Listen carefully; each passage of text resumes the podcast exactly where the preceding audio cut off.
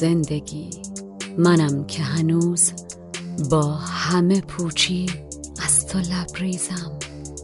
نه به فکرم که رشته پاره کنم نه برانم که از تو بگریزم.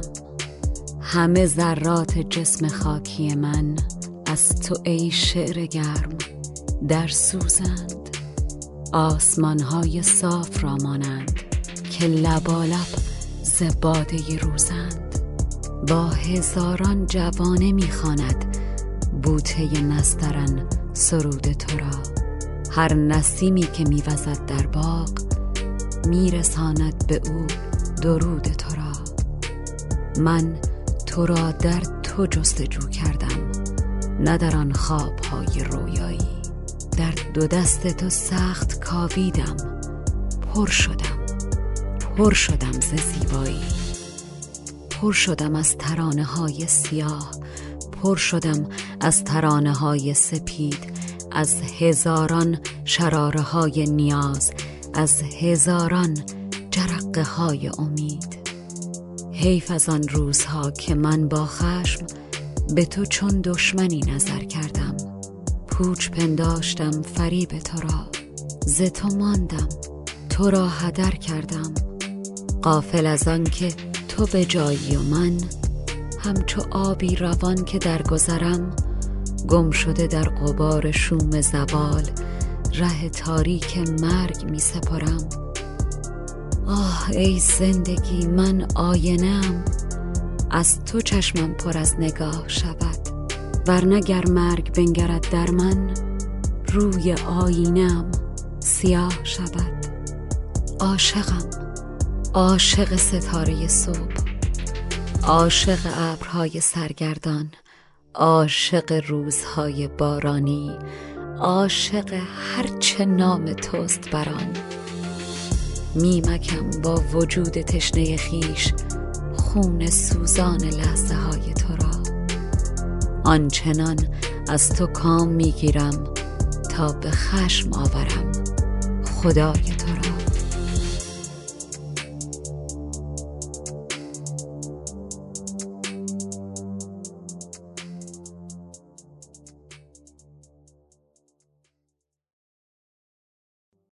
یه خورده توضیح بدم که این شعر کجای مجموع اشعار فروغ واقع میشه. بعد نگاه اگزیستانسیالی که داره با همه محدودیت ها و قوت هاش برای شما یه خورده معنی دارتر میشه. این شعر که اسمش زندگی است آخرین شعر دفتر اسیانه. قبلا راجع به فروغ صحبت کردم هم توی کلاسامون هم توی فایلایی که تو کانال تلگرامی فرنوشت هست. حالا فردا مثلا یه ویژه نامه از فایلایی که راجع فروغ هست می‌ذارم برای همتونم میفرستم. تو پادکست سماک هم یه قسمت مفصلی برای فروغ داریم. ولی خیلی اجمالی بخوام همه اون حرف ها رو به هم دیگه وصل بکنم و اینجا در دو دقیقه سه دقیقه تکرار بکنم. که زمینه فکری این شعر رو شما متوجه بشین. فروغی که ما امروز می‌شناسیم و دوستش میداریم عمده مردم رو میگم نه اونهایی که محقق ادبی هستند. مال بعد از این شعره از این شعر به بعد ما دو دفتر داریم از فروغ. یعنی بعد از اسیان ما تولدی دیگر رو داریم. توی دفتر تولدی دیگر فروغ داره از دوره ای که به این شعر ختم میشه. یا دقیقتر بگم از دورانی که به این شعر ختم میشه داره فاصله و مثل یه پلکان دونه دونه دونه شعرهای دفتر تولدی دیگر رو فروغ میره بالا تا برسه به خود شعر تولدی دیگر که در انتهای اون دفتره. از شعر تولدی دیگر و آن چه در دفتر ایمان بیاوریم به آغاز فصل سرد وجود داره. اون شکل نهایی فروغه که هیچ وقت فرصت پیدا نکرد به دلیل مرگ زود هنگامش جریان ساز بشه.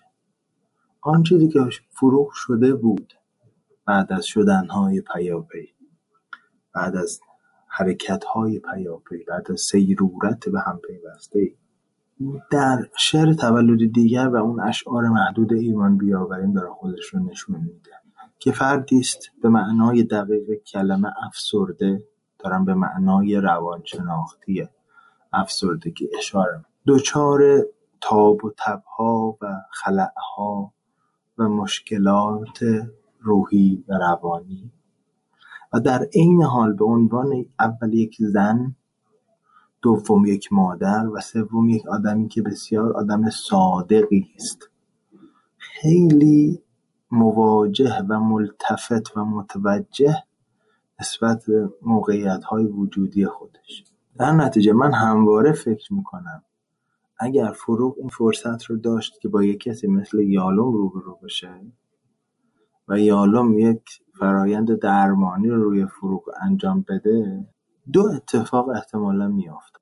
اول دیگه هیچ کدوم از اون شعرها وجود نمی داشت چون خیلی وقتا شعر حاصل گره های حل نشده ذهنی است. دوم احتمالا اصلا فروغ اونقدر به مرگ فکر نمی‌کرد یا به سمت مرگ نمی‌رفت که بخواد دو بار سه بار خودکشی رو امتحان بکنه بعدم در اون حادثه جانش رو از دست بده.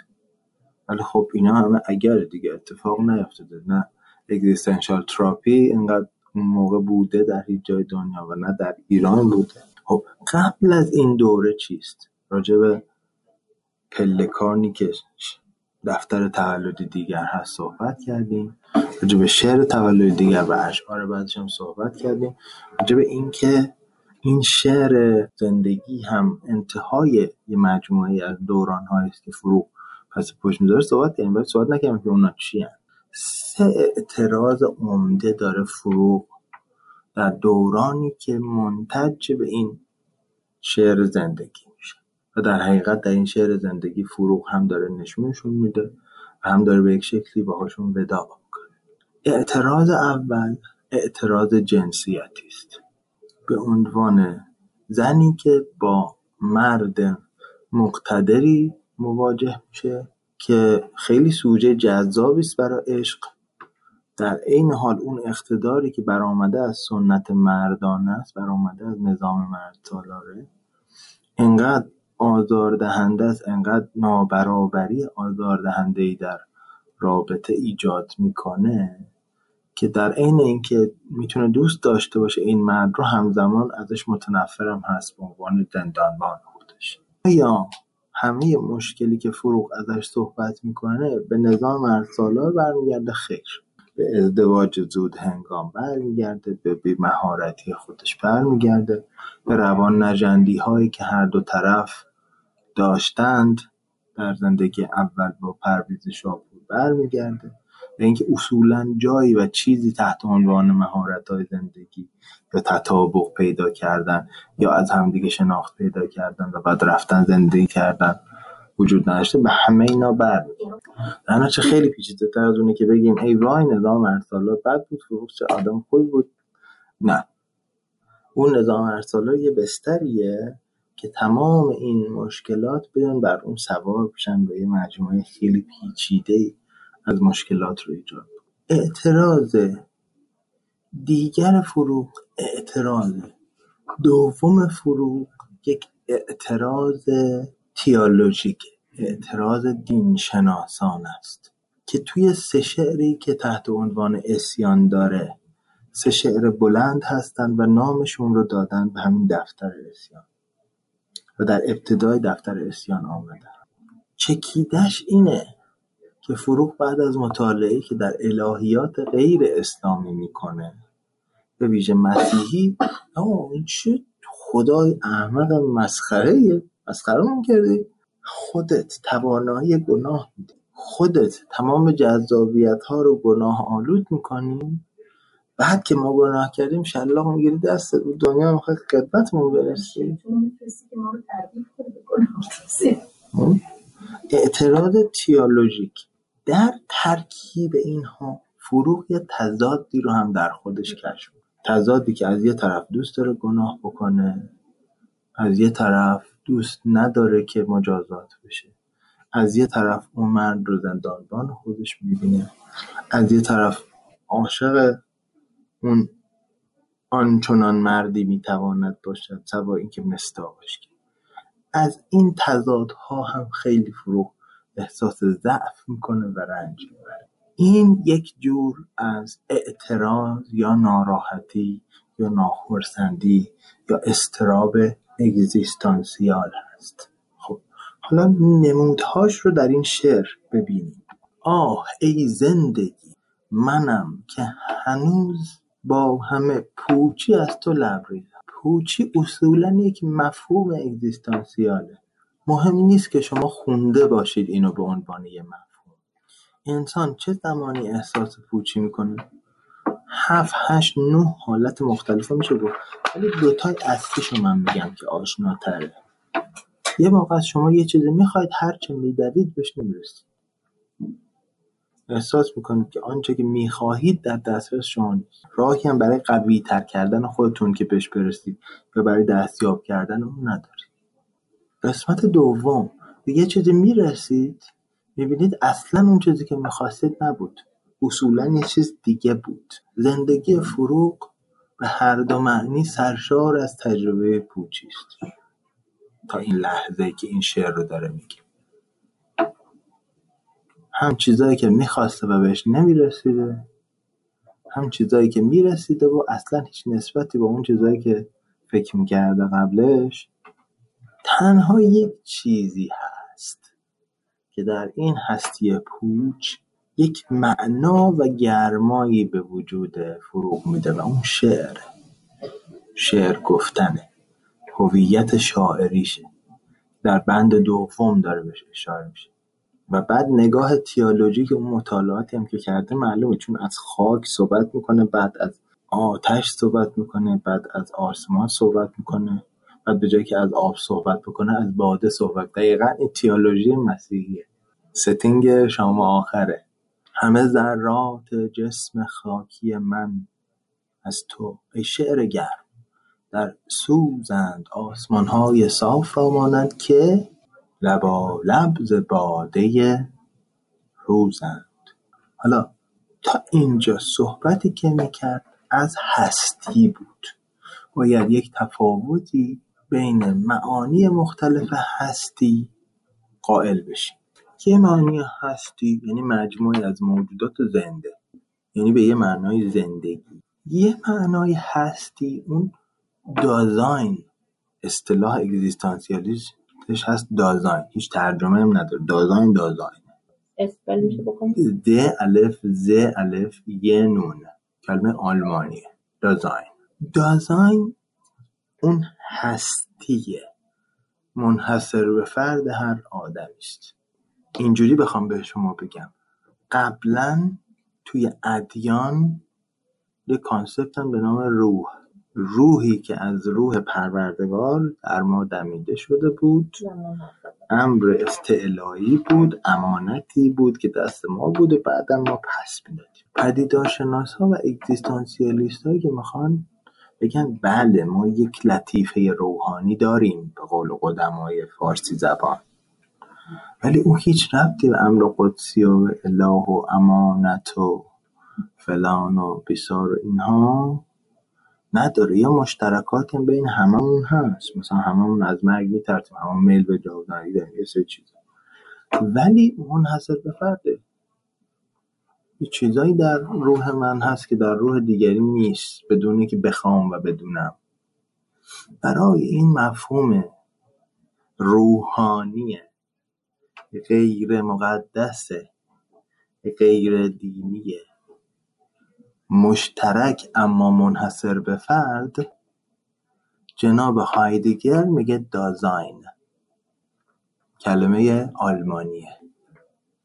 خب حالا اینکه دازاین چیه درباره دازاین ده ها کتاب و هزاران صفحه مطلب وجود داره ولی ساده کردم بر شما.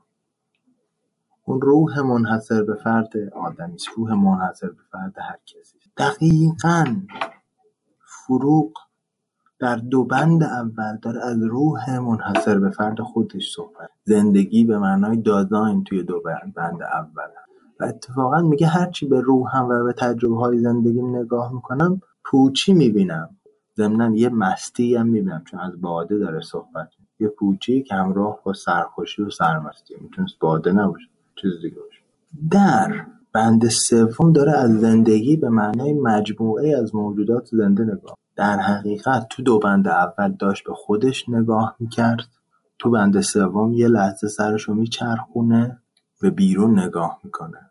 توی بند چهارم میگه ای زندگی من سعی کردم نه به خودم نگاه کنم نه به بیرون نگاه کنم. سعی کردم به جایی نگاه کنم که تو هستی. انگار که زندگی یه جایی داره خارج از اون دوتای قبلی.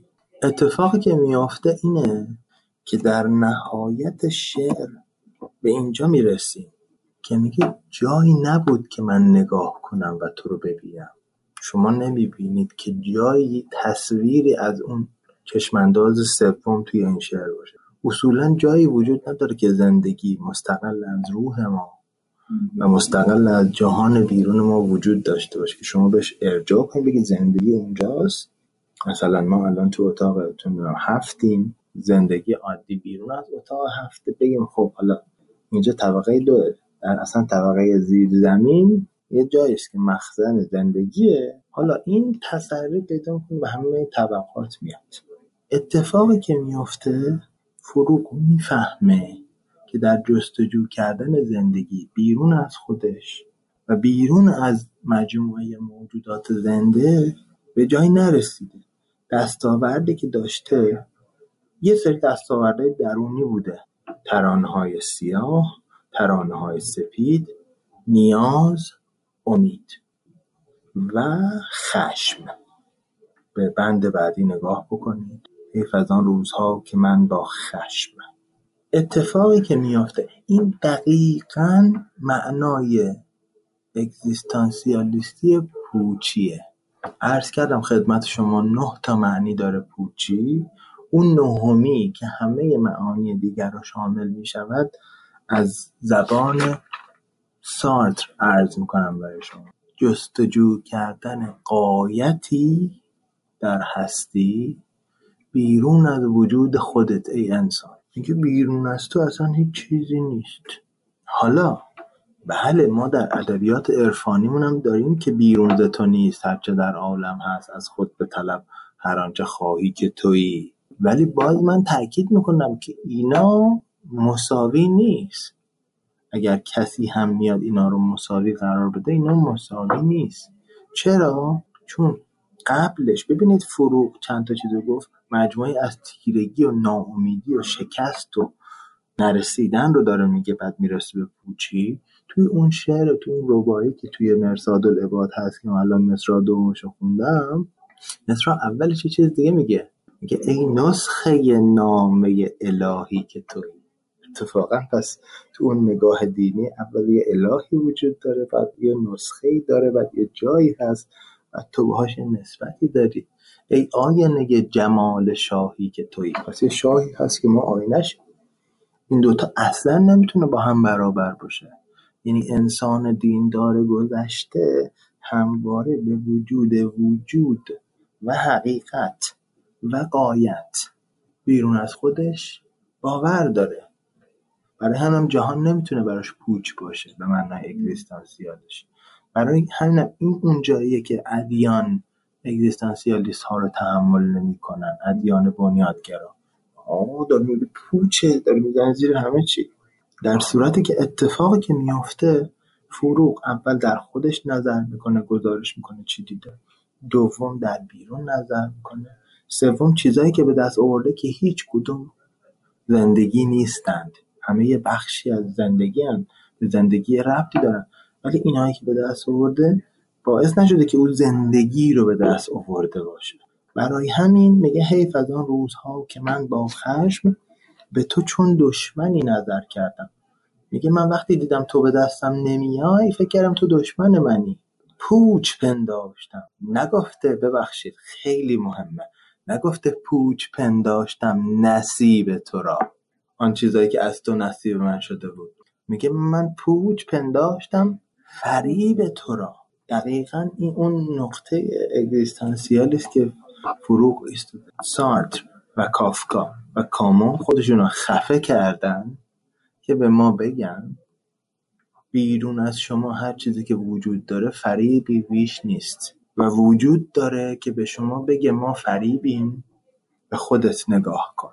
دنبال غایتی خارج از وجود خودت نگرد. اگر دنبال غایتی خارج از وجود خودت بگردی سیزیف خواهی اسطوره سیزیف می‌دونین چیه؟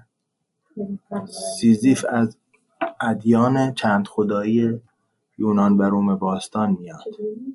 سیزیف سین یه ز یه ف. سیزیف. اینا انقدر معروفن که فارسی هم گوگل بکنید به همه زبان های دیگه تو اون دورانی که چند خدایی بوده و خدایان ما داشتیم این جناب سیزیف گول می‌زنه اسرائیلو چجوری گول می‌زنه؟ هم تنظامی هست. اسرائیل بیاد دنبالش که عزیزم بیا بریم. خلاصه تو راه همجوری که کشمکش داشته که ببرتش ببخشید. تو باید منو رها کنی من برگردم به جهان زندگان. من یک زن بدکاری دارم که من تنبیهش نکردم. موقتا من یه فرصتی بدی.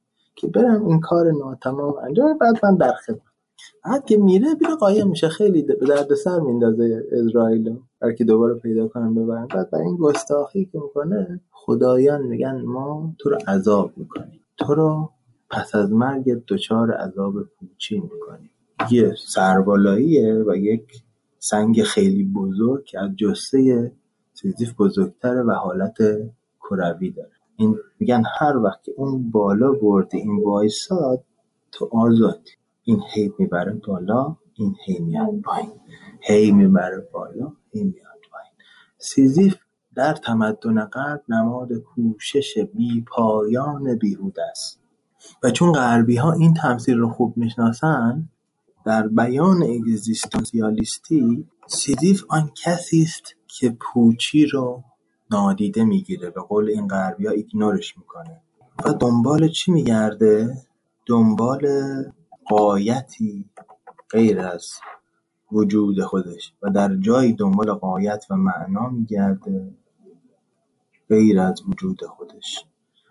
آلبر کمو اصلا یک کتابی داره که اینو نوشته. برام افسانه سیزیف به فارسی هم ترجمه پیام اگزیستانسیال ماجرا اینه که فروغ هم در همونجا ایستاده. نمیگه پوچ پنداشتم نصیب تو را. یه پوچ پنداشتم فریب تو را. این زندگانی خارج از وجود ما چیزی جز فریب نداره. حالا توی بودیسم بهش میگن مایا. این که میگم خیلی تناسب داره با تفکرات شرق دور. یعنی تونستن یه اجزایش رو سازگار بکنن امروزیش بکنن. همینه. شما به تعبیر شرق دور اگر دنبال چیزی غیر از حقیقت وجودی خودت بگردی گرفتار مایا میشی. به تعبیر اگزیستانسیالش دنبال چیزی اگر اگه فکر می‌کنی بیرون از تو چیزی غیر از فریب وجود داره شما دچار وضعیت سیزیف میشی. حالا راه چیه؟ اولا وقتی شما به پوچی آگاه میشی ملتفت میشی رو میاری انگار یه چیزی پشت سر من من نمیاد رو می‌کنم آگاه میشم که ای اینجاست. چی میشه؟ اولا می‌فهمی که زندگی در گذره شما زندگی رو ازش باز ماندی تا حالا و هدرش کردی. این همراه خودش یه اندیشه میاره که در تمام نگاه اگزیستانسیال کهن بشر یعنی پروتو اگزیستانسیالیسمی که گفتیم از جمله در خیام خودمون هست. به این میگن اندیشه دم غنیمت شماری یا کارپدیم. اسم فرنگیش کارپدیم دقیقا همجور که گفتم نوشته میشه با سی.